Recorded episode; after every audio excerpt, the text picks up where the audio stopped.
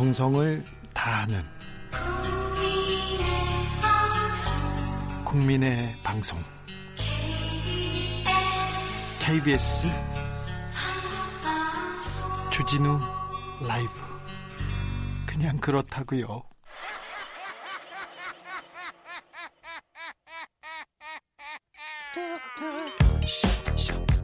발로 뛰는 기자, 탐구하는 기자, 세상의 질문을 마구 던지는 기자, 기자가 본 오늘의 세상, 기자들의 수다. 라이브 기자실을 찾은 오늘의 기자는 성일권 르몽드 디플로마티크 한국어판 발행인입니다. 안녕하세요. 네, 안녕하세요. 발행인 엄청 높은 사람이에요. 네. 책임도 큰 자리죠. 네, 그렇습니다. 르몽드 디플로마티크 제가 그 프랑스 발음으로 한번 해달라고 했었는데 전혀 다르던데 원어민이 하는 발음은 아, 거기도 사투리가 있거든요. 아, 그래요? 그 사투리라고? 아, 이렇게 넘어가시려고? 네. 아무튼, 한 주 잘 지내셨죠? 네, 잘 지냈습니다. 네. 우리만 잘하면 됩니다. 이 방송 주진우 라이브가 우리만 잘하면 됩니다. 자, 잘 해보자고요. 화이팅 하시고. 오늘 첫 번째 주제는요? 네, 첫 번째 주제는 아, 우리 지금 NGO 문제 네. 좀 논란이 많지 않습니까? 예, 그렇습니다. 네, 그런 것처럼 아, 국제 NGO 국제 NGO들도 논란이 많습니까? 많죠. 문제가 많아요. 네. 네. 어떤? 아, 그래서 특히 이제 우리가 NGO 하면 대개 유럽과 미국계 NGO들이 예. 아, 국제라는 타이틀을 가지고 국제 NGO로 이렇게 다국적 NGO죠. 네. 아, 그렇죠, 그렇죠. 네. 어, 그러다 보니까 물론 좋은 일도 하지만 네. 그 어떤 독단, 횡포 어, 같은 또 문제를 안고 있어요. 아, 그래요? 아, 외국에서도 그런 일이 있군요. 네. 네. 어, 그래서 이제 오늘은 어, 그와 관련해서 어, 이 NGO 또 전문가인 또 프랑스 리이지 대학의 어, 프레드릭 토마스 교수가 예. 어, 르몽드 디플로마틱 그 2월에 그 기고한 글 예. 그리고 앞서서 2010년에 또 우리가 특집으로 한 글이 있어요. 아, 이런 내용은 이런 계속해서 나오죠. 예, 나오고 있군요. 네, 네. 그래서 어 그래서 지난 이렇게 저 보면은 뭐 간략하게 좀 설명을 좀 하면은 네. 어 되게 이렇게 어 세계 이거 인도주의 활동을 목표로 해서 네. 이, 이 국제 NGO 단체들이 모금한 예. 어 이 그 돈이 예. 연간 289억 달러에 이른다고 해요. 아유, 289억 달러요? 네, 그러면 30조가 넘네요? 그렇죠. 34조 원이죠. 오.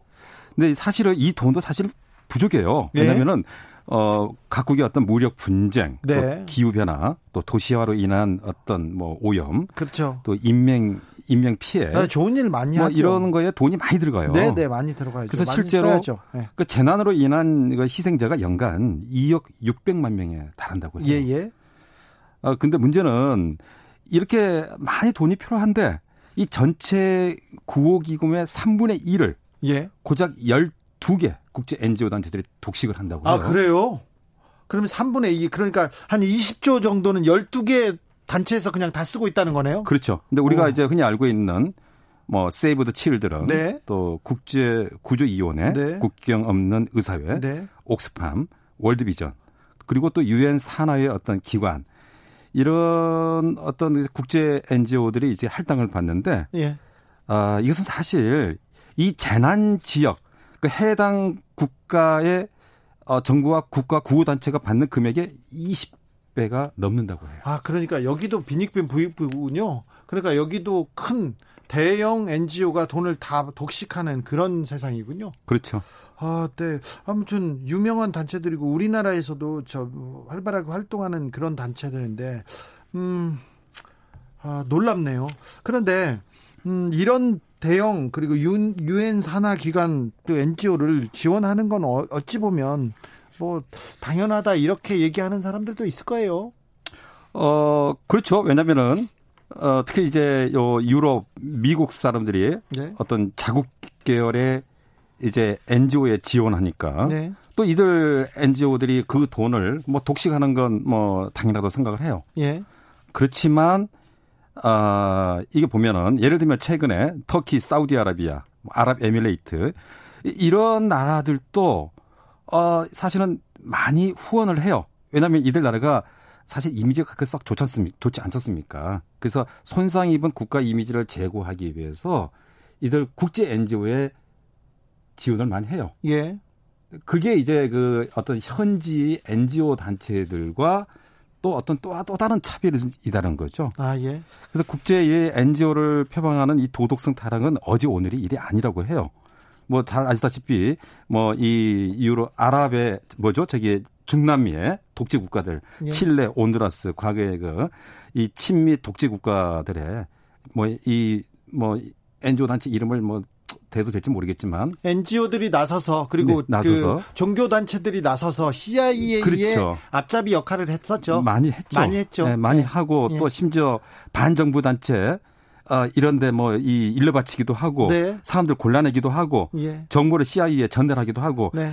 이런 일을 했다는 거죠. 저, 저미 제국주의자들의 앞잡이 역할을 종교단체 그리고 이런 NGO들이 많이 했습니다. 사실 역사적으로. 네. 네. 네. 아, 네. 근데 또 놀라운 사실도 있어요. 아니 이것도 놀라운데 또 놀라요. 네. 우리가 저 흔히 보면 강화문 이렇게 걸어다 보면 네. 어느 단체라고 얘기는 안 하겠지만 예. 북극곰이 불에 타는 사진과 함께 북극곰을 살리자는 알아요, 알아요. 북극, 캠페인을 벌이는 데 있잖아요. 북극곰 살려야죠. 네. 그런데 예. 캐나다 오타와 정부가 이렇게 북극곰 사냥으로 생업을 이어가는 이누이트족이 있어요. 예. 그 이누이트족을 꼬드겨서 이들이 이제 북극곰 사냥 할당량 같은 게 있거든요. 할당량이 있죠. 예. 이것을 스포츠 사냥권으로 전환해서 팔아요. 부유층한테 파는 거죠. 그러니까, 그러니까 원주민들 북극곰 한 마리씩 잡아서 이제 먹고 살아야 되는데 그 할당권을 사가지고 아 이거 사냥권으로 파는군요. 그렇죠. 근데 역설적인 것은 참 네. 아이러니한 것은 그린피스의 어떤 이런 환경운동 단체들이 또 어, 세계 야생동물 기금 있지 않습니까?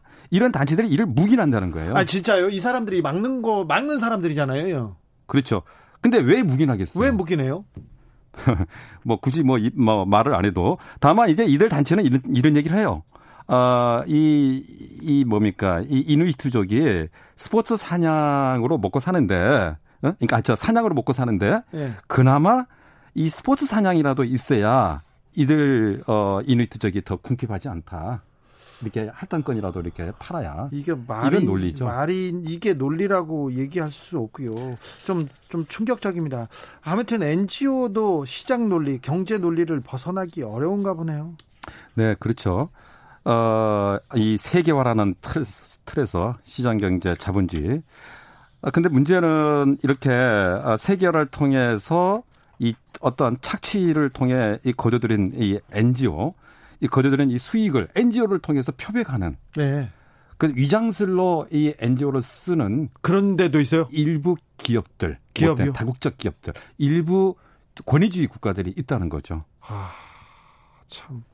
사실 이 그 사람들이 좋은 뜻에서 이렇게 기, 그 후원하는 거잖아요. 기금을 만들어주고 내가 직접 뛸 수 없으니까 북극곰을 위해서 나서 주세요. 환경 보호를 위해서 나서 주세요. 그런 뜻이 있으면 저도 마음을 모읍니다. 이런 뜻인데 이게 그 그런데 그 돈이 제대로 쓰이고 있는지도 항상 의심스럽거든요. 네. 그렇죠. 근데 걱정이네요. 음. 이뭐 경제 논리라면 경제 논리가 이렇게 적용된다면 NGO가 제대로 활동 하기 좀 어려운 상황 아닌가 그런 생각합니다. 그런데 아이고 이거 이거 그럼 어떻게 해결책이 뭔가요? 해결책이? 해결책은 뭐 궁극적으로는 저 돈의 문제이지 않겠습니까? 예? 돈이 적당하게 네. 또 적절한 곳에 잘 쓰여야 한다는 그렇죠. 이제 이런 것인데 조금 뭐 가다가 조금의 네. 어, 조금 빈틈이 있을 수는 있어요. 조금 돈이 다른 데로 셀 수도 있어. 근데 좀 적절하게 잘 쓰였으면 하는 게 바람입니다. 네, 그렇죠.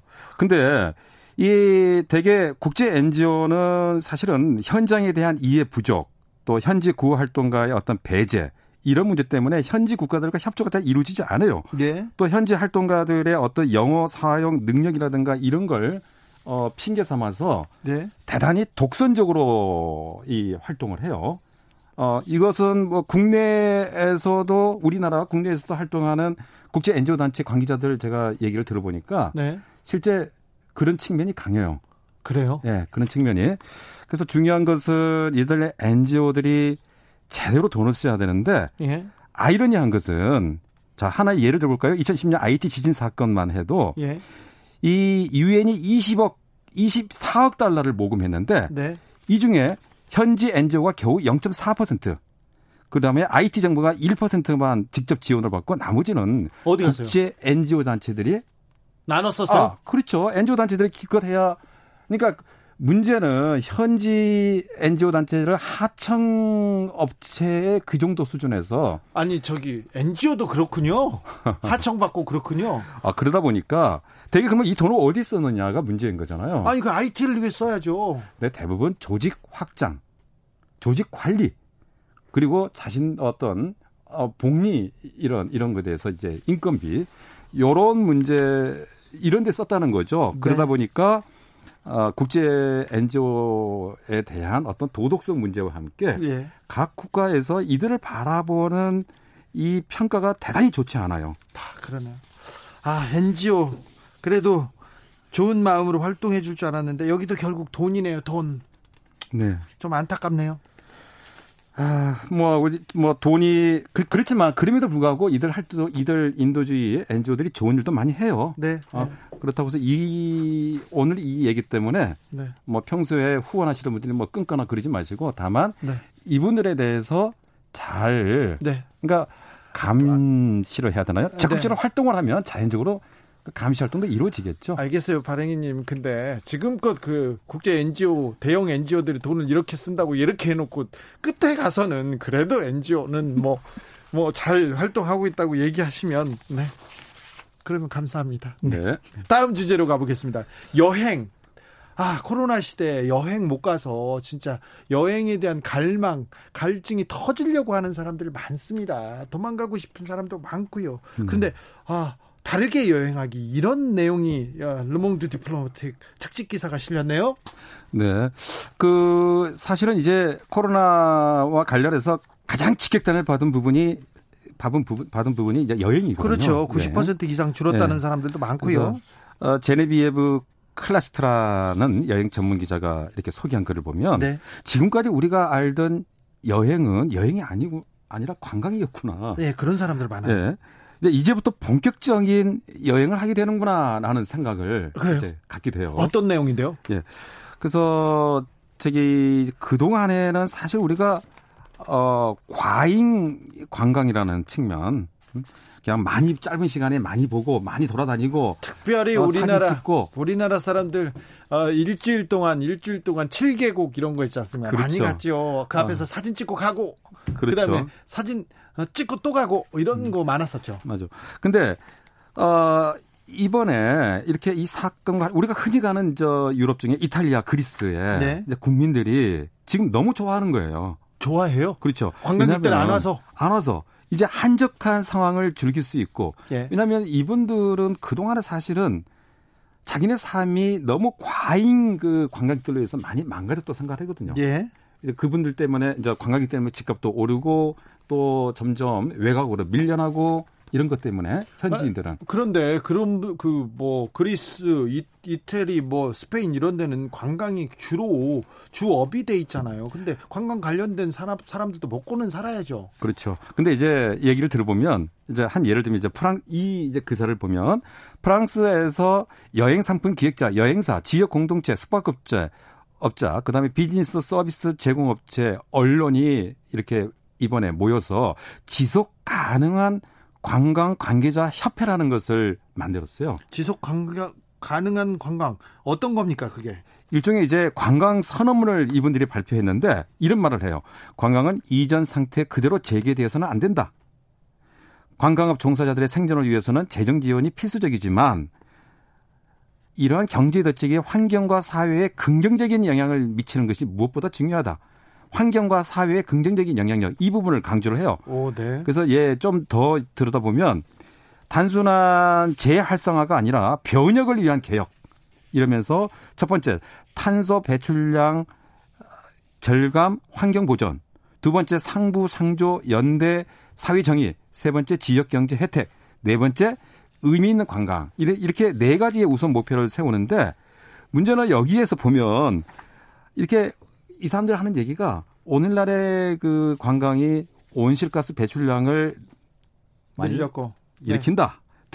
우리가 지금 이해를 못하게 아니 관광에서 그냥 멋있잖아요. 멋있다고 하면 하기에 좀 부족한데 네. 우리 관, 우리나라 관광업 같으면 아이고 못 살겠다 뭐 지원금 다른 얘기를 할 텐데 이분들은 탄소 배출량 절감을 위한 여행을 하자. 환경 보존을 위한 여행으로 전환하자 이런 게 너무 창조적이고 아, 훌륭하네요. 그렇죠. 상당히 이 어떤 파괴적인 어떤 생각을 갖고 있는 거죠. 예. 이것은 뭐냐면 이미 포화 상태인 이 어떤 도시에 휴가철마다 관광객들이 막 쏟아지고 그다음에 바이러스의 원상으로 밝혀진 어떤 크루즈선에 발 음. 디딜 틈 없이 이 승승객 승승객들이 저 몰려 타고 예. 또 항공사들의 가격 할인 술책 이런 걸로 해서 뭐 심지어 섬 정글까지 이런 오지에까지 이제 휴가객들이 떠나고 이러다 보니까 환경이 오염되고 이런 거죠. 예. 심지어 어떤 곳에서는 이 메마른 나라에서 지하수를 계속 퍼올려 가지고 호텔을 운영하기도 해요. 아, 그렇죠. 그렇죠. 네. 이런데 이게 이런을 통해 부동산 가격은 폭등하고 예. 그러다 보니까 이 마을에서 자란 청년들이 이곳에서 살 집을 구하지를 못하는 거예요. 관광지 주변에서 나고 자란 사람들 있지 않습니까? 그 사람들 중에 제대로 이렇게 성장하는 경우가 드물어요. 제 친구들 예를 들어보면요. 제 친구들 지역도 관광지가 들어오거나 해수욕장이 들어오거나 막 어, 관광지로 개발되지 않습니까? 그 친구들 다 예, 잘 된 친구들이 없었어요. 감옥 간 친구들도 많아요. 거기까지 찾게요. 네. 근데 저는 그거 관심 있어요. 프랑스의 사회적 관광 정책. 예, 사회적 관광이라는 것이 네. 어, social tourism. 이제 네. 사회적이라는 말 많이 쓰잖아요. 네. 어? 뭐 사회적 기업, 사회적 경제 이런 것처럼 경제 이런 거 이제 이런 것을 사회적 관광도 중요하다. 네. 이런 거냐면은 지난 5년간 이렇게 프랑스에서 전체 국민의 65% 정도가 이 경제적 사정으로 인해서 여름 휴가를 떠나지 못했다고 해요. 네. 그래서 휴가를 너무 많이 가서 그런 거 아닌가요? 아, 많이 가능성도 있지만 네. 일반인들은 그러지 못하는 거예요. 아 그래요? 네. 다 가는 줄 알았는데. 아, 그렇죠. 그래서 다 가게끔 이제 하려고 예. 이 모든 국민들이 휴가권을 누릴 수 있도록 재정적 지원을 해주는 휴가를 이 가라고 관광. 아, 네. 그렇죠. 어우. 그래서 이 코로나 위기 사태로 사실은 이제 관광업체들이 매우 취약한데 네. 여기에 2억 2,500만 예. 유로가 투입이 돼요. 투입이 되는데 이 부분의 상당 부분은 요 사회적 관광 일반인들이 이 그냥 떠날 수 있도록 여유가 없는 분들 여유가 없는 사람들도 휴가권을 즐길 수 있도록 누릴 수 있도록 그 예산액이 포함된 거죠. 아 그래요? 음. 아, 참 훌륭한 것 같아요. 훌륭한 것 같아요. 아, 꿈별님 남의 나라 이야기가 아닌데도 우리 서울도 점점 그렇죠. 맞습니다. 우리 우리도 그 관광객에 그리고 다른 사람들한테 외지인한테 계속 이렇게 자리를 내주고 있는 거 아닌가 이런 생각도 해봅니다. 9677님 휴가는 소득 무관하게 쉼의 권리가 필요합니다. 아, 그렇죠. 아, 여기까지 프랑스는 좀 깊게 넓게 보는 그런 것도 있습니다. 네. 여기까지 들을까요? 기자들의 수다 성일권 르몽드 디플로마틱 한국어판 발행인이었습니다. 감사합니다. 네, 감사합니다. 라디오 정보센터가 다녀올까요? 조진주 씨. 정치 피로, 사건 사고로 인한 피로, 고달픈 일상에서 오는 피로. 오늘 시사하셨습니까? 경험해보세요. 들은 날과 안 들은 날의 차이. 여러분의 피로를 날려줄 저녁 한 끼 시사. 추진우 라이브.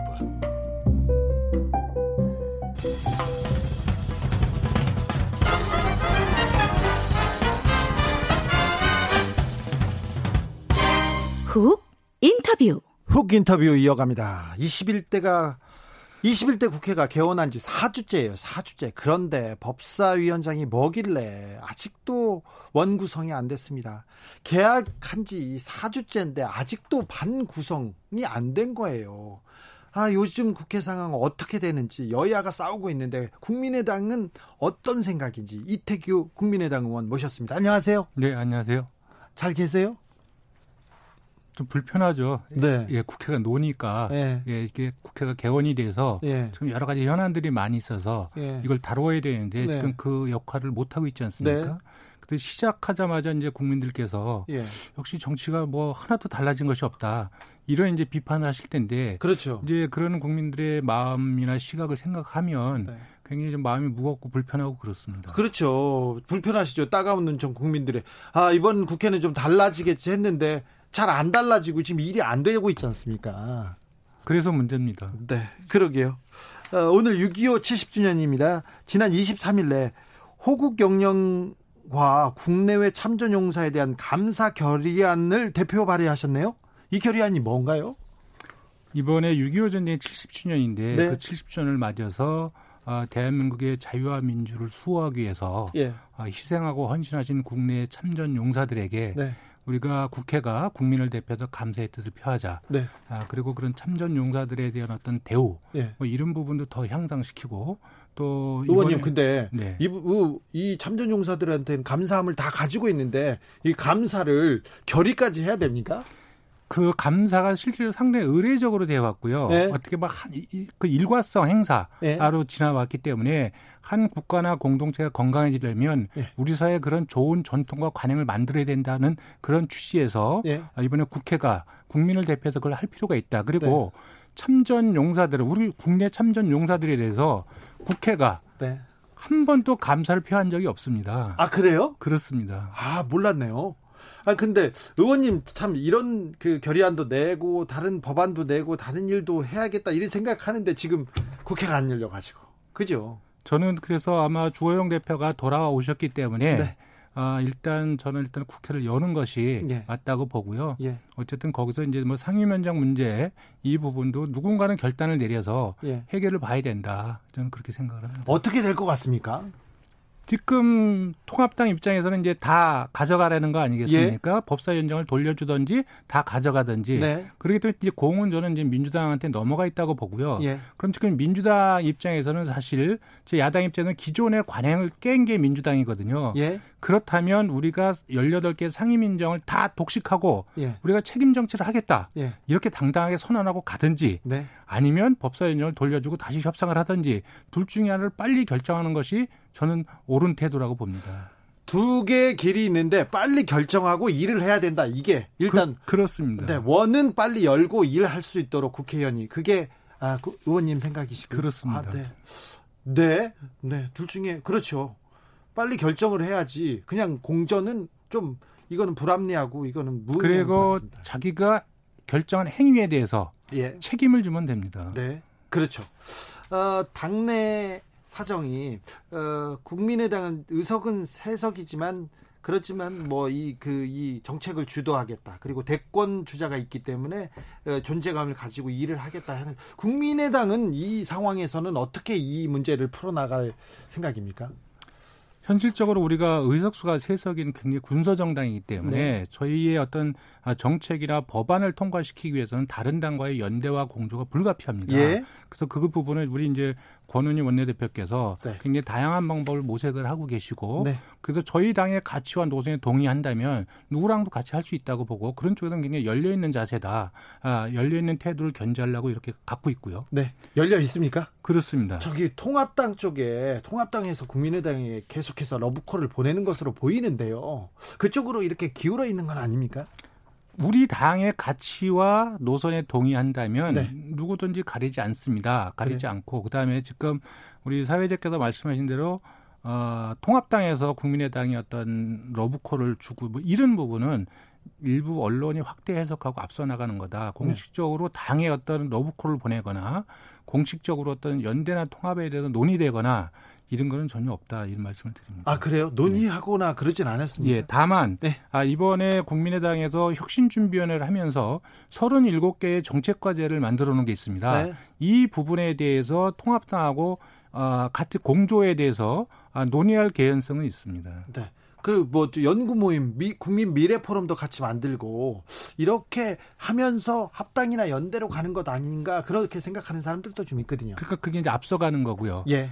또 국민 미래 포럼이나 이분들이 두 당의 통합이나 연대를 주장할지는 모르겠지만 음. 그거는 양쪽의 당 차원에서는 전혀 관계 없는 거다. 아직 당 차원은 아니다. 예, 그리고 이제 그때 거기서 무슨 보수 정당 뭐 이런 얘기까지 나와서 그것은 안철수 대표께서 우리 당은 실용과 중도의 제3의 길을 간다라고 다시 정리를 분명히 해 주셨거든요. 네. 어, 저기 미래통합당에 대선 주자가 없잖아요. 대선 후보가. 네. 아직은 없지 않습니까? 1%대니까. 그런데 어, 여기 안철수 국민의당은 대선 후보가 있고 그래서 합당을 해서 안철수 대표를 대선 주자로 대선 후보로 모시지 않을까 이런 생각하는 사람들도 많은데 그런 개연성은 저는 있다고 봅니다. 네. 있다고 보는데 중요한 부분은 이제 그렇다고 해서 묻지마 통합이나 이런 부분은 안 된다는 것이 안철수 대표 확고한 생각이고 예. 또 국민들의 어떤 공감 없는 동의 없는 묻지마 통합이 안 된다는 거는 이번에 미래통합당의 총선 결과나 네. 과거에 국민의당하고 바른정당하고 통합 과정에서 그 결과가 보여주고 있거든요. 네. 그렇기 때문에 안철수 대표는 야권의 혁신 경쟁이 우선이고 예. 그 혁신 경쟁 속에서 혁신적으로 야권 전체가 새로운 그릇으로 다시 재편돼야 된다 이런 생각을 좀 갖고 계시는 거고요. 예. 다만 예. 그럼에도 불구하고 어, 통합당 입장에서는 본인들의 보수 플러스 알파를 가진 후보가 절실하게 필요하기 때문에 안철수 대표의 어떤 정치적인 부가가치나 이런 부분은 계속해서 높아갈 수밖에 없는 그런 구조와 환경을 갖고 있다 야권은 뭐 이렇게 개인적으로 생각하고 있습니다. 1호 법안이 당의 1호 법안이 장기 근속자와 정년 퇴직자의 자녀 등을 우선 특별 채용하는 이른바 고용세습 금지 법안 대표 발의하셨죠? 그렇습니다. 네. 어, 20대 때도 이 법안을 대표 발의하신 걸로 알고 있는데 우리 사이에 사회 고용 세습 문제가 좀 심각하죠. 심각합니다. 네. 그래서 어, 국, 국민의당에서 대표 발 1호 법안으로 낼 정도로 이렇게 어, 당에서는 중요하게 보고 있습니까? 그렇습니다. 그래서 또 20대 때 국민의당 때에도 중요 법안을 추진을 했는데 네. 이 부분이 어찌된 일인지 하여간 잘 진행이 안 됐고요. 예. 뭐잘 아시겠지만 이 고용세습은 이게 청년들의 공정한 기회를 균등을 막는 네. 어떤 우리 사회 굉장히 잘못된 관행이고 네. 저는 기득권의 논리라고 보기 때문에 이 부분을 반드시 해소하고 네. 이 부분을 해소하는 것이 저는 문재인 대통령께서 말씀하신 기회의 균등이나 과정의 공정 또 결과의 정의 여기에 맞는 법안이라고 생각이 들기 때문에 네. 어쨌든 21대 국회에서는 반드시 통과시키려고 노력하겠습니다. 네, 네. 뭐 지지하는 사람 많습니다. 그러면 재벌가 이재용 부회장 세습 문제나 재벌가의 세습도 이렇게 여기 안에 들어갑니까? 그거는 다른 문제입니다. 다른 문제고 그거는 이제 어, 그 주식이나 뭐 이런 부분하고서 영역이 다른 부, 문제지만 네. 어쨌든 재벌이든 예. 일반인이든 간에 편법을 써서 네. 그리고 거기에 어떤 반칙과 특권이 일어난다면 그 부분은 반드시 저지돼야 되고 거기에 합당한 저는 처벌을 받는 것이 맞다고 봅니다. 네. 어, 저기 그럼 국민의당은 재벌 개혁에 대한 재벌 세습에 대한 법안도 준비하고 있습니까? 우리 부분에서 공정 경제를 하기 위해서는 네. 대기업이나 재벌들의 어떤 갑질부터 네. 어떤 그 잘못된 고용 승계 이런 여러 가지 네. 부조리한 부분은 다 바로잡아야 된다 그렇게 생각하고 있습니다. 네, 특별히 저 어, 검찰 개혁에 대해서 삼성 개혁에 대해서 안철수 대표의 생각이 좀 확고한 것으로 저는 어, 인식하고 있거든요. 그죠? 안철수 대표는 어쨌든 정의와 공정 부분에 어긋나는 부분에 대해서는 네. 반드시 바로잡겠다 아, 그런 확고한 생각을 갖고 계십니다. 예전에는 저하고 삼성 개혁에 대해서 얘기를 많이 하셨는데 그런데 요새는 삼성 개혁에 대해서 얘기를 안 하시더라고요.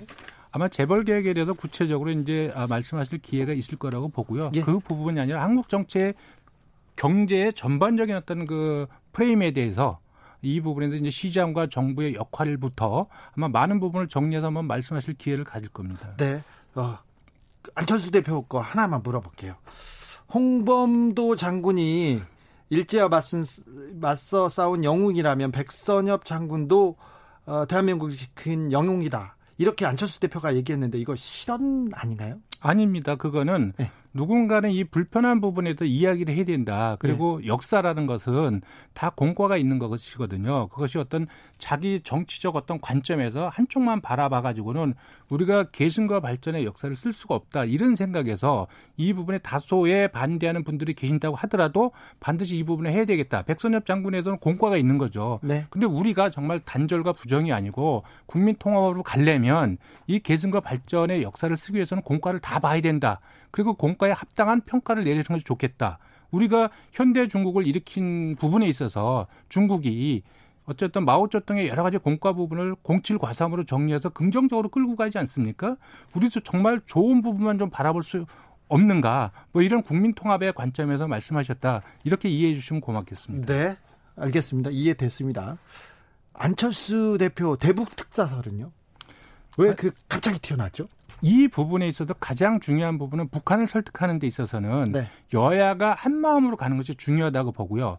본인이 내가 가겠다가 아니라 내가 중심에서 가겠다가 아니라 정부가 특사단을 구성하면 여러 명이 있을 수 있지 않겠습니까? 네. 그중에 야당 인사가 필요하고 거기서 본인한테 오면 기꺼이 가서 정보를 도와주겠다. 이 취지로 말씀드린 겁니다. 알겠습니다. 저 의원님 얘기를 들으니까 또 무슨 말인지 잘 알겠습니다. 네. 네.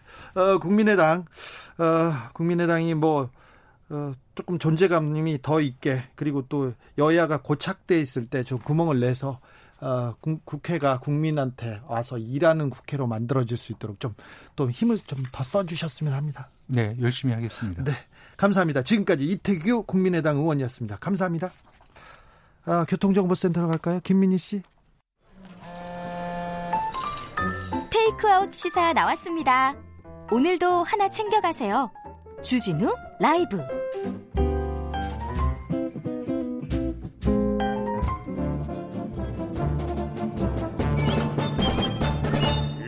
여기도 뉴스 저기도 뉴스 빡빡한 시사 뉴스 속에서 가슴이 답답할 때 뇌 휴식을 드리는 시간입니다 한 주에 한 권 맛있는 책을 만난다 책의 맛 김박수 평론가님 어서 오세요 네 안녕하세요 정선태 교수님 어서 오십시오 네 안녕하세요 국민대학교 글로벌 인문 지역대학장인데 지금 학교는 잘 돌아가고 있습니까? 네 이제 어, 지금 기말고사 기말고사 치르고 있고요. 예. 종강했습니다. 종강했습니까? 네. 학점은 잘 주시죠? 학생들한테? 그럼요. 네. 어, 그 상대 평가에서 절대 평가로 바뀌어서 어, 조금 성적을 에, 주는데 부담을 많이 덜었습니다. 아 그래요? 네. 아, 그래도 좀 더 줄 수 있는 방법을 좀 강구해 주시고요. 아, 그럼요. 등록금을 좀 깎아주는 방법도 경희대는 또 부자 학교잖아요. 네. 경희대 아니에요. 아, 국민대학교. 아, 죄송합니다. 죄송합니다. 경희대가 최근에 네. 네, 사건 사고가 많아가지고요. 음. 안 좋은 사건 사고가 많습니다. 교수님들이 그래서 제가 머릿 속에 그게 있었어요. 죄송합니다. 네. 제가 근무한 학교 알죠. 조용합니다. 네, 알겠습니다. 6.25 전쟁 벌써 70주년입니다. 70주년. 아, 국민들 특별히 민족의 비극으로 가슴에 남아 있는데요. 어떻게 감회가 어떻신지요? 음, 이 전쟁의 경우에는 70주년이라 안 하고 70년 이렇게 한다네요. 그렇죠. 네. 음, 기뻐할 일도 축하할 일도 아니니까. 예. 그렇죠. 네. 네. 네. 저는 죄송합니다. 지속되는 전시 상태 에, 이 상황을 어떻게 돌파할 것인가 뭐 이런 생각을 할 수밖에 없어요. 오히려 이런 뭐 추상적인 얘기보다는 우리 김갑수 선생님 이상 가족 입장에 감회가 남다를 것 같은데. 저는 그 전쟁 때 태어난 사람은 아니지만 저를 둘러싼 모든 사람 그리고 옛날에는요 이렇게 집안간이 많이 오갔어요. 예. 집에 늘 친척이 와 있고 뭐 이렇게 예, 늘 예. 바글바글 맞아요. 집들이 조그만데도 또 네. 지방에 사는 친척이 와서 아이 데리고 와서 며칠 살고 뭐 하여튼 맨날 그런 식인데 모든 게 다 이북에서 내려온 사람이었어요. 모든 사람이 예, 전쟁 얘기, 이북 얘기가 뭐 끊이지 않고 그 중에 한 분은 또 좀 이게 뭐한데 저 반공포로로 이제 거제도에서 굉장히 심한 고생을 한 분도 있고 등등등 뭐 전쟁 얘기가 거의 일상 속에 있었기 때문에 아주 음. 생생한 게 굉장히 많은데요. 우리 영화에서 극적으로 묘사하는 거 있잖아요. 아무리 영화나 소설이 극적으로 묘사해도 실제가 더 심합니다. 네. 전쟁의 어, 상황을 몸으로 겪은 우리 친척들, 우리 부모들, 우리 아버지는 너구리 굴에 숨어갖고 4일 동안 총상 입고 숨어 있다가 이제 나왔는데 뭐 하여튼 얘기거리가 끝이 없거든요. 그거를 겪 은 상태가 70년 전인데 지금의 이 평온함을 따져보면 다들 아 전쟁 남북 간의 전쟁이 계속되고 있고 뭐 정전 상황이고 얘기하지만 그 굉장히 놀라운 평화를 우리가 누리고 있는 거예요. 예전에 예전에 CNN, BBC 보면 한국은 항상 한국은 항상 전쟁 위험 그리고 음. 대, 뭐, 뭐 무기 뭐 그렇죠. 군사 행동 이런 것만 보잖아요. 그 네. 외국에서 전화해 괜찮냐고 괜찮아 우리 그리고 80년대부터는 또 시위 보도가 워낙 많아서 네. stone throwing people 돌 던지는 민족 뭐 이런 식으로 항상 보도되고 그렇죠. 그랬어요. 전쟁 전쟁 위험 아니면 데모 이거밖에 음. 우리 한국을 음. 그 규정 짓는 그 이미지는 없었는데 지금은 달라졌죠. 근데 남북 관계가 많이 좋아지고 나아졌는데 지금 대북 전단 가지고 그 일어나는 갈등을 보면 아직도 살얼음판인 것 같아요. 맞습니다. 아, 순식간에 예, 상황이 비, 틀어지고 예. 이러죠. 그 전쟁의 그 아슬아슬한 그 고비에서 넘어왔는데 그 평화의 고마움을 잘 모르는 것 같아요. 어, 제가 짧게 말씀드리면은 어, 몇 년 전에 이 삐라에 관련된 연구를 한 적이 있어요. 아, 그래요? 네. 근데 이 해방 직후의 그 삐라의 언어들, 정말 이 이념 대립 속에서 적대감으로 가득한 언어들이죠. 저, 저 이 글 본 적 있어요. 네. 봤는데요. 그때만 해도, 아이고, 뭐, 선생님, 이런 걸 연구하시나 했는데, 나중에 네. 이 대북 지원단이 우리 그 남북 관계에 어떤 영향을 미치는지를 그렇죠. 보고 이번에도 보니까 아 이게 굉장히 음. 중요한 부분이구나 중요한 상징이구나 그런 생각이 들어요. 제가 그렇습니다. 마침 책을 갖고 있으니까 소개를 해드릴게요. 네. 책 제목이 지배의 논리 경계의 사상 소명 출판 저자 정선태. 네. 이 책의 제 4부 어, 11장이 삐라 매체에 맞서는 음, 매체에 맞서는 매체 이런 제목으로 쓰여져 있습니다. 네. 네. 불후의 명절이라고 합니다. 부끄럽습니다. 네, 그 해방 공간에는 매체를 대신할 매체로서 정말 적대적인 언어가 오가고요. 전쟁 때는 또 심리전의 일환으로 이 삐라를 사용하고 예. 또 냉전 시기에는 적대적 공존 상황에서 삐라가 오 남용, 악용되기까지 하죠. 근데 21세기 들어서 지금 유튜브가 세계의 전체 언론을 이, 이 좌지우지하는 때 그 종이에 그 모욕적인 언어 가득한 그림 그림으로 이 붙여질 그 분 뭐이 상황을 붙, 어, 어려운 지점으로 붙여지 몰고 간다는 것은 하지 말아야 할 일이죠. 하지 말아야 할 일입니다. 그러니까 그 유인 삐라에 대해서는 정 선생님이 연구자로서 할 말이 많으실 텐데 삐라에다 하나 더 붙일 게 확성기예요. 우리 지난 정권 때 뭐 북한을 향해서 확성기 설치하면 북한이 엄청 겁먹는다고 어, 얘기를 막 주장하고 그랬거든요. 네. 근데 사실 그 많이 웃었어요. 네. 확성기 되고 뭐라고 외친다고 뭐 정치 상황이 변화가 되고 북한 사람들에게 영향을 준다고 생각하는가. 근데 지금도 삐라를 주고받는데 대북 전단. 예, 네, 대북 전단이라고 네. 하라고요. 예. 네. 대북 전단 좋아. 네. 근데 지금 현역 요번에 이 탈북자 출신으로 국회의원 된 분이 이렇게 발언을 합니다. 이 김여정의 말폭탄에 이어서 김정은 위원장이 태세 전환을 했잖아요. 예. 잠깐. 예. 이게 우리가 대북 확성기를 다시 재설치한다는 거에 겁을 먹어서 그렇게 예, 뒤로 물러서는 것 같다. 이런 표현을 합니다. 그러니까 이 상황 진단을 좀 정확히 하거나 적어도 현대 21세기에 좀 맞는 사리 판단을 했으면 좋겠다는 생각이에요.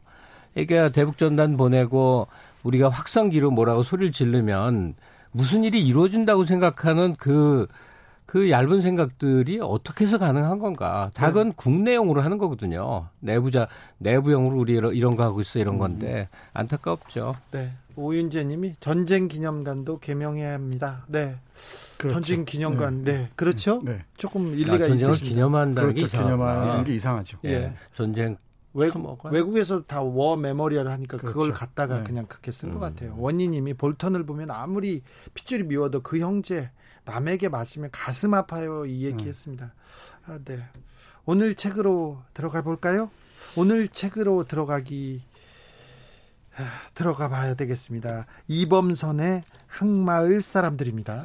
네, 이 어떤 책을 말, 어, 얘기할까 고민 고민하다가 어, 또 이번 주에도 우리 주 기자님 어, 시험 문제 한번 내보시라고 네. 항마을 사람들 이거 아마 교과서에도 실리 많이 나와요. 네, 이거 많이 나와요. 네.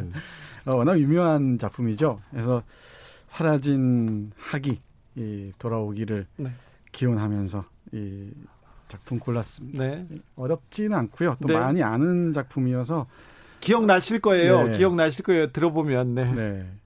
어, 이 소설은 황순원 선생이 학과 더불어서 네. 이 학이 중요한 상징으로 어, 등장하는 예, 한전쟁의 비극과 화해 가능성을 모색한 작품으로 잘 알려져 있습니다. 우리 민족한테 학이 그런 좀 위치에 있나 봐요. 네, 또 좀 신성하고 예. 어, 이 신령한 네. 동물 그리고 이 공동의 삶을 지켜주는 그 상징으로서 네. 이 학이 등장하는 것 어, 같습니다. 좀 좋은 소식이 길조이기도 그렇죠. 하고요. 네. 학을 구워 먹었다 이런 얘기는 못 들었잖아요. 그러면 안 되죠. 그 병풍에 늘 그 학이 학 그림 있지 않습니까? 기품이 있죠. 네, 네. 기품이 있죠. 근데 학마을 사람들 얘기를 본격적으로 들어가기 전에요. 음. 잠깐 그 좀 하고 싶은 얘기가 있는데 그 교육제도가 상황에 맞게 시대에 맞게 변화되는 것도 필요하지만 바뀌지 말았으면 하는 것들이 있어요. 음, 네. 사람들마다 이 good old days라고 할까 좋았던 옛날의 추억이 있거든요. 음. 근데 제 경우 중학교를 딱 들어가니까 의무적으로 한국 단편문학 대계를 다 읽게 합니다. 저는 백수사라는 출판 출판사 이름 백수사였어요. 네, 네. 백수사에서 나온 네. 다섯 권짜리를 깡그리 다 읽은 아니 근데 나는데. 그때 그 선생님이 훌륭하신 거고요. 그렇죠. 그게 교육적으로 도 하게 되지 않아요? 중학교 아니, 들어가면 저희, 단편문학. 저희 중학교 선생님은 국어 선생님 때리기만 했어요.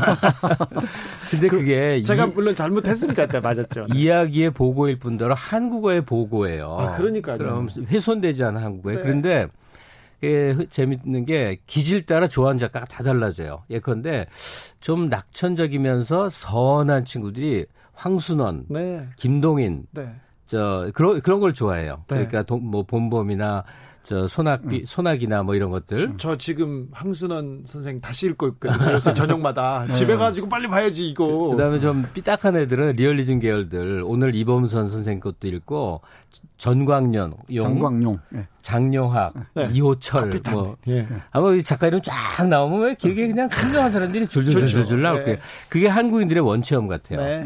한열 서너 살 때쯤. 네. 이 아주 빛나는 그 단편들을 한국 작가들의 단편을 쫙 선접해서 애들 얘기 속에 공유가 되는 거죠. 그렇죠. 우리 흥부전이나 심청이나 춘향이가 우리 속에 공유가 되고 있잖아요. 그 책을 읽어 읽든 안 읽든. 그럼요. 그러니까 한국 단편문학 대계에 나오는 그 작가들의 이야기. 소나기의 소녀가 예. 예. 뭐 하여튼 그런 얘기를 우리 함께 할 수 있는. 아 저는 저의 저의 삶의 근간에 그 음. 소나기 그 소년이 아직도 살고 있어요. 맞아요. 그 어, 학생들 보면은 중학교 무렵 네. 열 서너 살 무렵의 독서 경험이 네. 정말 오래 가는 것 같습니다. 그럼요. 네. 우리 원체험처럼 담임 선생님이 동국대 국문과 나온 실패한 시나리오 작가인데 음. 어찌나 읽으라고 그러는지 다 읽었어요, 다. 근데 아, 훌륭하신, 훌륭하신 선생님이세요. 훌륭하신 선생님이에요. 우리 중학교 때 선생님, 국어 선생님들이 훌륭하지 않다는 건 아닙니다. 네. 진도 나가겠습니다.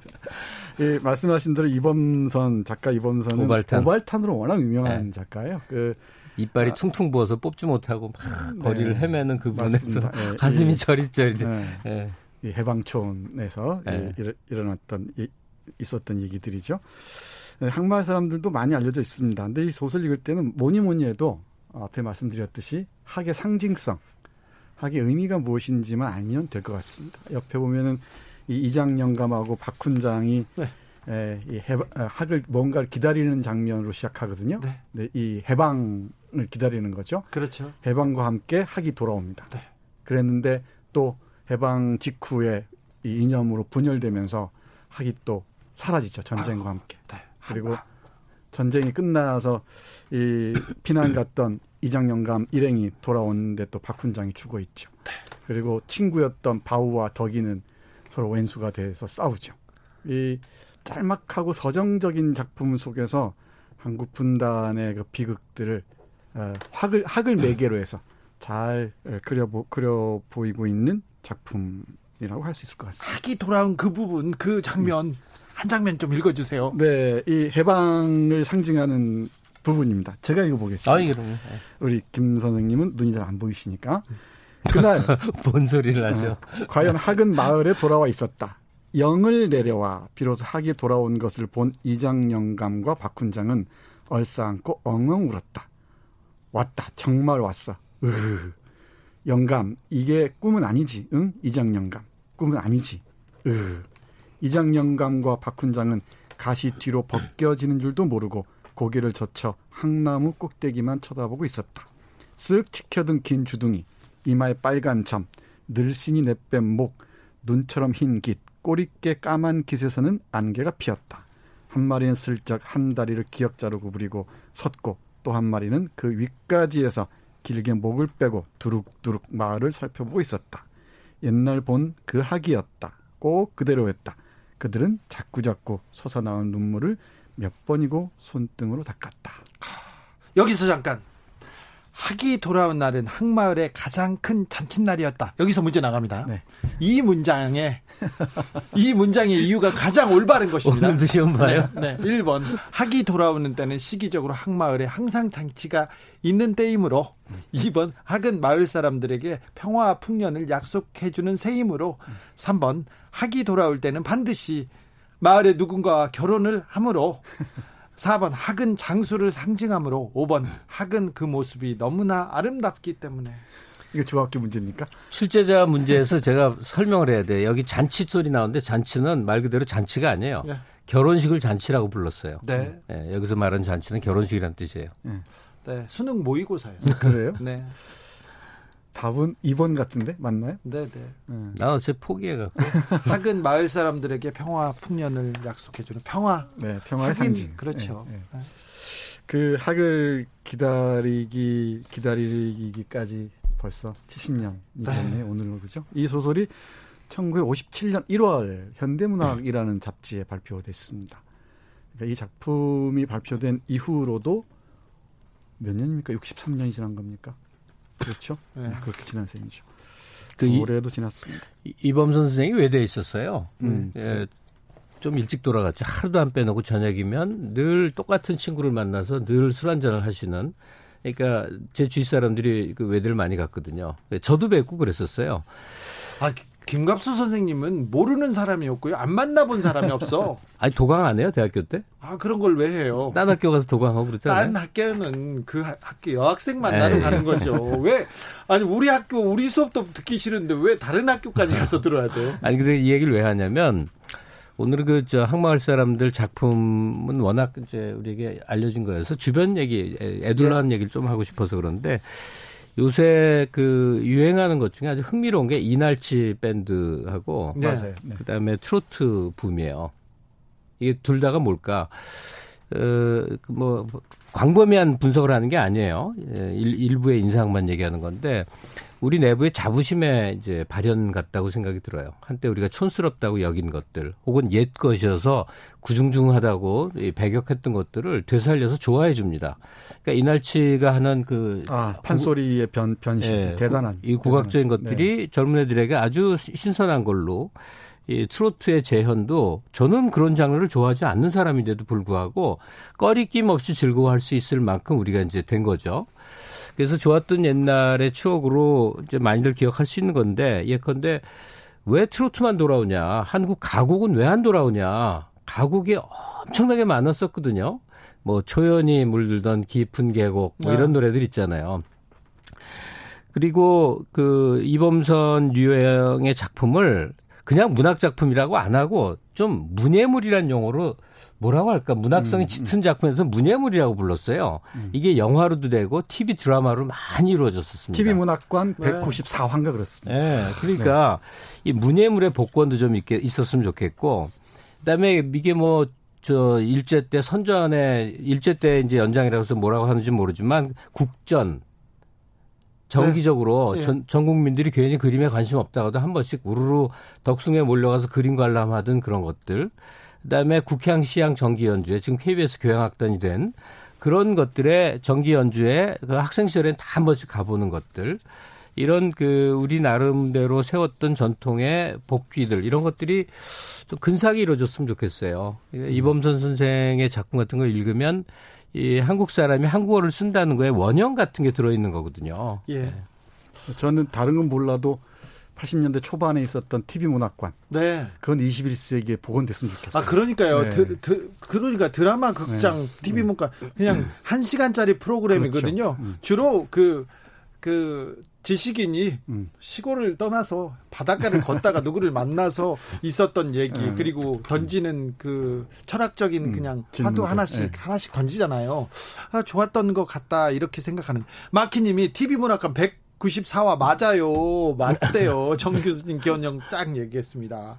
마지막에 어렵게 학이 돌아왔는데 인민위원장 바우가 쏴버립니다. 네, 그렇습니다. 이 인민위원장 북한 쪽 이념에 편승한 바우 가 네. 박훈장의 아들이죠. 바오가 에, 핵을 쏘아버립니다. 평화의 상징을 쏘아버렸다는 뜻이겠죠. 그러면서 이 지금까지도 이 핵이 돌아오지 않고 있습니다. 예, 이 부분 대단히 중요합니다. 이, 그 핵이 사라진, 사라진 이후에 핵의 귀환을 어떤 식으로 우리가 이 촉진할 수 있을지 고민할, 고민할 수 있는 장면이 아닌가 그런 생각을 합니다. 핵이 돌아오기는 오겠죠? 아, 근데 우리 볼턴 회고록을 통해서 잘 보셨지만은 예, 우리 한반도의 평화를 원치 않는 세력 강고한 그 카르텔이 있다는 것을 확인하지 않았습니다. 특별히 미국이 원치 않습니다. 네. 미국의 그 네오콘들. 네, 미국의 네오콘들을 또 어, 이 물씬 양면으로 지원하는 일본의 극우 세력들. 그렇죠. 이 강고한 그 연대가 있어서 학이 돌아오기까지 참 더디기 할 겁니다. 아니 볼턴 해고록을 논의하는 시간은 아니지만 그 내용 보다 보면 등골이 오싹한 게요. 무슨 일이도 가능했겠구나. 만약에 트럼프가 기질상 볼턴의 얘기에 그냥 혼박 이렇게 귀를 기울였다고 생각해 보세요. 북폭이 실제로 있을 수도 있었던 거예요. 있었어요. 그러니까 북폭이 이루어지면 상대적으로 연쇄적으로 우리의 이제 그 교전이란 게 불가항력적인 거 네. 아니에요? 어떤 일이 벌어졌겠는가? 그렇죠. 또 한번 석기 시대로 돌아가는 거예요. 아니 생명과 평화를 가지고 음. 그들이 장난을 치고 있어요. 아베 전쟁을 원해요. 분단을 원해요. 그렇죠. 볼튼 전쟁을 원해요. 분단을 원했어요. 근데 저는 더 큰 문제는 이 미국의 네오콘과 일본의 극우 세력들의 또 문제지만은 우리 내부의 그들과 예, 동조하는. 네, 내통해서 네, 네. 이 분단을 원하는 세력들이 너무 견고하게 이 땅을 지배하기도 했습니다. 네. 얼마 전까지도. 그러니까 그 지금 예, 그 그분들도 분단을 원한다고 생각지는 않지만요. 제가 어디 TV 이제 뭐 좀 가벼운 프로에서 보수적이라는 분의 발언을 직접 듣는데 이거예요. 왜 북한에 포격을 못 가하느냐? 왜 주석공을 못몰저 아. 못 밀고 들어가느냐 이 얘기를 막 울분을 토하면서 아니, 하시는데 얼마 전에 중앙일보에서 그런 본인이 감당하시려고 그래요? 그런 그런 사설 썼잖아요. 3일만 참아주면 그냥 다 끝내자. 뭐 전쟁하자 그런 사람들도 있었어요. 아. 네, 정말 한반도의 전쟁 공포가 사라질 때 네. 하기 돌아오긴 돌아올 텐데. 네. 언제일지는 참. 다음 다음 책 얘기해야 되는데 다음 네. 책은 다음 책은 살만 류슈디의 분노입니다. 아, 네. 예, 분노 읽으면서 미국은 어떤 사회인지 좀 볼까 합니다. 네, 그리고 우리나라 대표 생태 운동가였던 김종철 녹색 평론 음. 네. 돌아가셨어요. 아 그래요? 아 그 양반. 아, 네. 전 지금 그 소식을 들어가지고 너무 가슴이 음. 저도 참 좋아하는 분인데. 아, 네. 주진우 라이브 마칠 시간입니다. 오늘 시간 내주셔서 감사합니다. 네, 네, 고맙습니다. 고맙습니다. 네. 정선태 선생님의 추천곡 에릭 클랩톤의 Change the World 들으면서 주진우 라이브 마무리하겠습니다. 저는 내일 오후 5시 5분에 돌아옵니다. 지금까지 주진우였습니다.